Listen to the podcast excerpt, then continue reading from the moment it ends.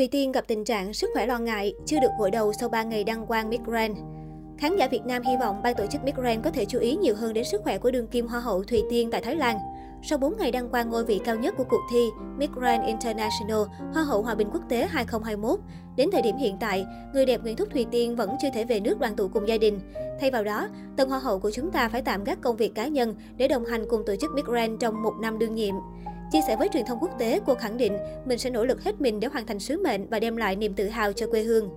Từ một người đẹp chưa có danh hiệu trong nước, việc đăng quang cuộc thi tầm cỡ quốc tế đã giúp Thùy Tiên bùng nổ trên các phương tiện xã hội. Khán giả cũng quan tâm nhiều hơn đến đời tư và chặng đường chinh phục vương miện của Miss Grand International. Mới đây, nhiều diễn đàn sắc đẹp bày tỏ lo lắng cho tình hình sức khỏe của Hoa hậu Thùy Tiên. Cụ thể, trong đoạn tin nhắn với người quản lý tại Việt Nam, chân dài sinh năm 1998 mong muốn để lịch trình phỏng vấn báo chí trong nước sang một thời gian khác vì gặp vấn đề khang tiếng. Nguyên một ngày qua, Thùy Tiên phải trả lời trên nhà đài Thái Lan và đang chuẩn bị đến nhiều tỉnh thành khác trong chuỗi media tour của mình. Nếu vẫn tiếp tục làm việc thì e rằng sẽ ảnh hưởng đến chất lượng quay hình. Em nay đang bị khang tiếng, đẩy vài báo sang mai được không chị? Em nói cả ngày vậy sợ mất tiếng, mà lại phải đi media tour có một mình à? Thùy Tiên nói. Sau chia sẻ này, khán giả đã phần nào cảm thông trước áp lực của một tân hoa hậu.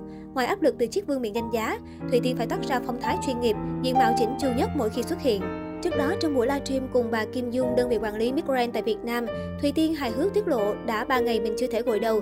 Cô phải đi ngủ trong tình trạng đầu nguyên keo tóc, sáng hôm sau phải dậy sớm để make up rồi tiếp tục công việc. Bà Phạm Kim Dung vui vẻ nói, chị không ngờ là một tân hoa hậu mà 3 ngày mới gội cái đầu đầy keo như vậy. Chị cứ tưởng là tối đó khi nói chuyện với em xong, em có nói sẽ đi mua đồ ăn và sau đó em sẽ về gội đầu. Sáng hôm sau chị thấy đầu em vẫn vậy, thì em nói để chút nữa em về em gội đầu. Đến chiều em tiếp tục nói xong việc em gội đầu. Vậy mà mãi đến hôm nay, chị không thể tưởng tượng được. Ngay lập tức, Thùy Tiên liền lý giải nguyên do khiến cô 3 ngày sau khi đăng quang vẫn không gội đầu. Miss Grand International 2021 chia sẻ, em tính gội rồi nhưng mà không gội được tại vì em vừa bảo em nhận lịch phỏng vấn là khi mình xếp lịch mà thời gian gội đầu chỉ còn tầm 1-2 tiếng thì em đâu đi gội được đâu. Vì em còn phải chỉnh trang lại make up này kia nữa nên em kêu để tóc như vậy luôn, khỏi gội luôn. Chưa dừng lại ở đó, Thùy Tiên còn tiếp tục nói thêm, với lại khi em đi ra tới trung tâm thương mại và chỗ gội đầu rồi, nhưng hôm nay là ngày nghỉ lễ nên người ta đi gội đầu quá trời luôn.